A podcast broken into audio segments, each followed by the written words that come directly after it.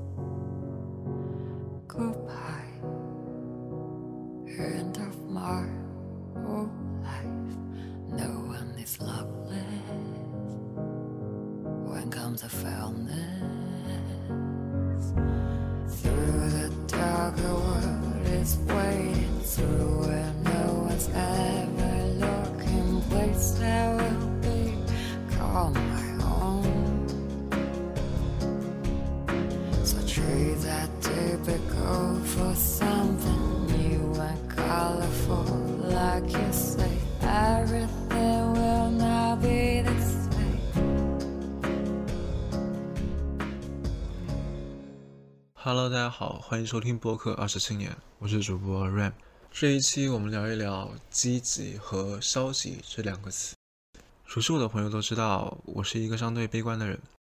虽然说很多时候我会有积极的那一面，但是我想更多时候我好像显得还是很消极，经常被贴上一些奇怪的标签，比如说 emo，这是最常见的。还有想东想西这样的，很常见，一到晚上就会发作。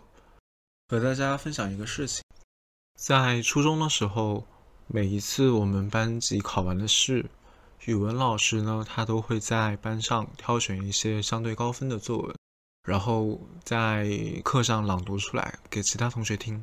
但是呢，几乎每一次挑选出的作文都是以女生为主的，啊，就是以女生写的作文为主。有一次啊，他突然朗读了一篇男孩子的作文，这篇作文拿到了一个很高的分数。呃，因为卷子并不是他改的嘛，他拿到之后看了，觉得很震惊，觉得这个分偏高了。但是呢，他是这样分析的，他说某某某的作文虽然没有非常的切题，甚至有一些小问题，但是呢，它里面的很多话语之间都充满了正能量。可能改卷老师就是看到了这一点，因此给他打了一个很高的分数。这件事情给我带来了一个很深的印象，因为我想我和他是相反的。我在写作的时候常常有一种丧的感觉，就是文字之间会没有什么温度，所以几乎没有被老师青睐过。然后我仔细想过，这个男孩子他在生活中的确是一个非常积极乐观的人，也很阳光。所以他身边的朋友啊都比较喜欢他，他是一个比较受欢迎的人。然后呢，他的成长经历也是这样的吧，他有很强的进取心，他打心底里就觉得未来是可以更好的。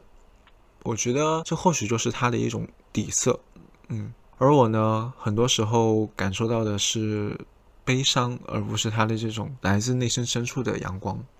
所以呢，周围的人给我的评价也都是。偏敏感，所以我会想，当我们在讨论悲伤的时候，我们究竟在讨论什么呢？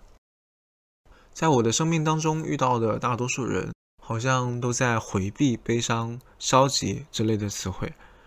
无论是在哪个场合，大家更喜欢的都是那种积极的人。在整个社会的语境下，无论是亚洲文化还是欧美文化，大家都会更对乐观的人。产生好感，像勇敢、自信这样的词汇是大家更偏好的，而他的，而他们的相反面，像犹豫、谨慎这样的词，大家就不那么喜欢了。这是为什么呢？我觉得可以从进化心理学里面找到一点答案吧。就是因为我们人类在经历了几万年的进化以后啊，形成了一种潜移默化的认识。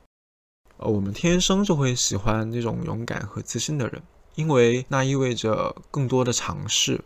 在遥远的古代的时候，在丛林法则下，多的尝试、勇敢和自信能够帮助我们的祖先找到更多的猎物。勇敢和好斗才会有更多的生存机会，而由于谨慎的人、保守的人，好像就是不那么利于丛林法则的。或许在后续几千年的历史当中，也验证了一些这一件事情。虽然说谨慎和保守的人一直存在，但他们总是不如那些自信勇敢的人耀眼。所以，我想，我们现代人都处在这种集体无意识当中。当我们感受到负面情绪的困扰的时候，想到的第一件事情都是摆脱掉他们。也就是大多数人对于积极这件事情的要求是很深刻的。大多数的人都不会希望自己的情绪受到困扰嘛。所以，同理，当身边的人出现负面情绪的时候，我们也会希望他们脱离到这类的情绪困境。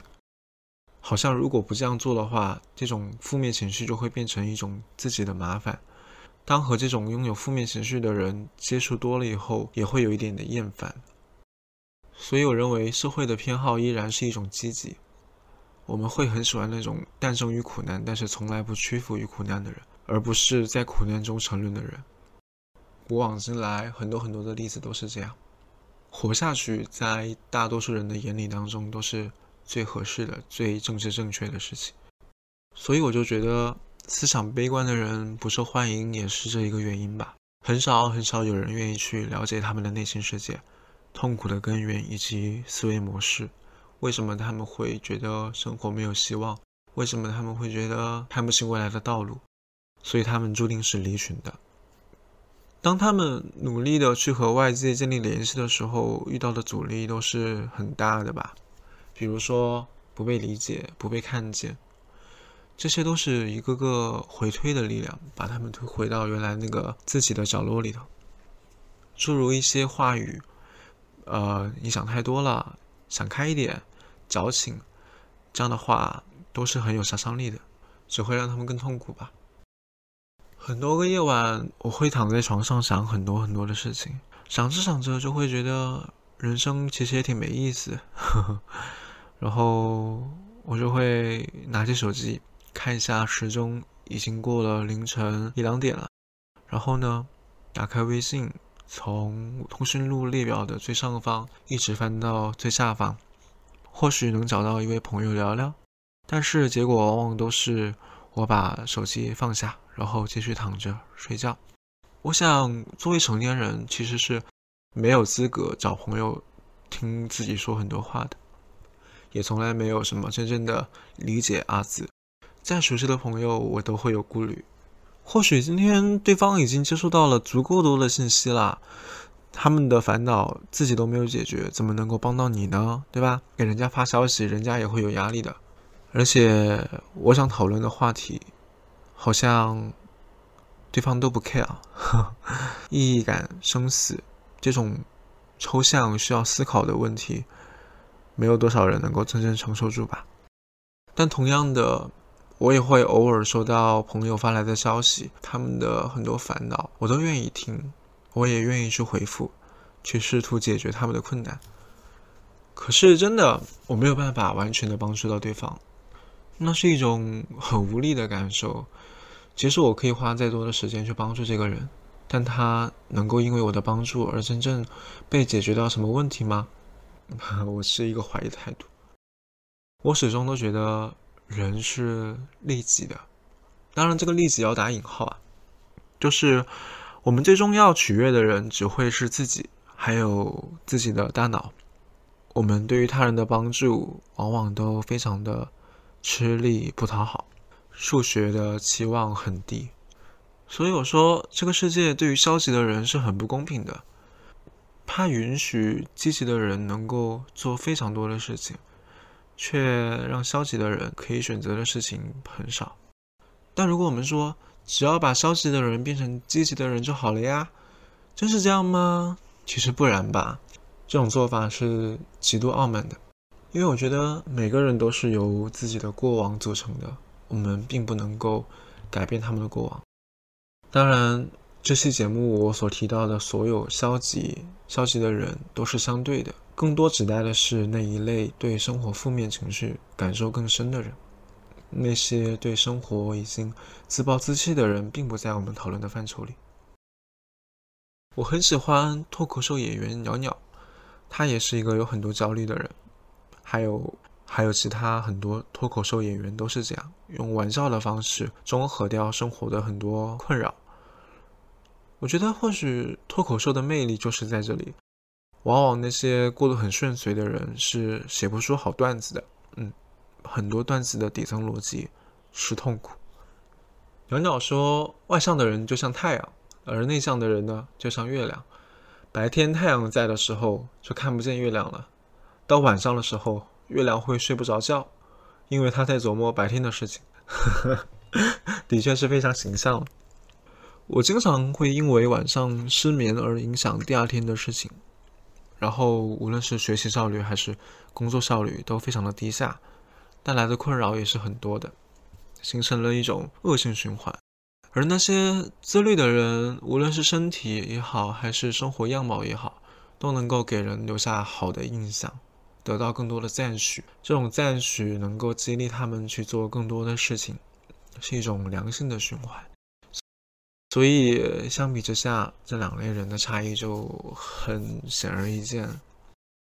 对于我们的身体而言，熬夜的人总是容易长黑眼圈和眼袋，仿佛是一种惩罚哦，惩罚我们这种对规则的违反。规则就是你最好不要熬夜，你给我好好的，晚上就应该睡觉，白天就应该好好的工作学习。所以你看，其实我们看似自由，但仍然活在基因的桎梏里面。我们的基因决定了我们的很多事情，我们会喜欢健康的人和好看的人，也是因为这个原因。而好看的人呢，都是需要一颗积极的心去维持的。内耗这两个字，并不只体现在心里，还会体现在容貌上。然后呢，对外界消极的人，会因为种种原因不爱表达；那些对外界感受很消极的人，会因为种种原因不爱表达。然后在工作中，往往也就自然比不上那些积极进取的人受欢迎吧。嗯，就是他们可能并不需要在工作中证明什么东西，因此或许他们赚到的钱就会更少一些，但也不一定啊，只是我的一种狭隘的观点。但我觉得只要自洽，也没什么太大问题。但是呢，众生皆苦，在我们这一代人里。没有多少人能够在年轻的时候完全对钱这回事儿看开了吧？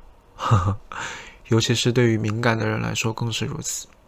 很多事情都要用钱来解决，敏感也可以，比如说去做咨询。嗯，大概就是这样的一种矛盾吧。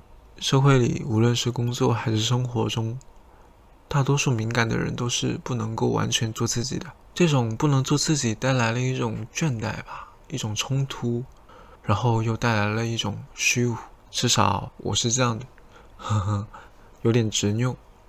现在的我就处在这种摆烂不能摆烂、内卷也卷不动的情况。世界好像真的一点都不欢迎我这样的人。但我转念一想，那又怎么样呢？我也不喜欢这个世界啊，我也不欢迎这个世界啊，很好玩。我跟这个世界相互厌弃着。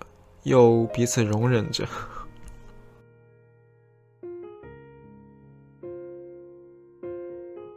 在结尾，我想说的是，我并不想鼓励听到这里的朋友去改变自己，或是怎么样。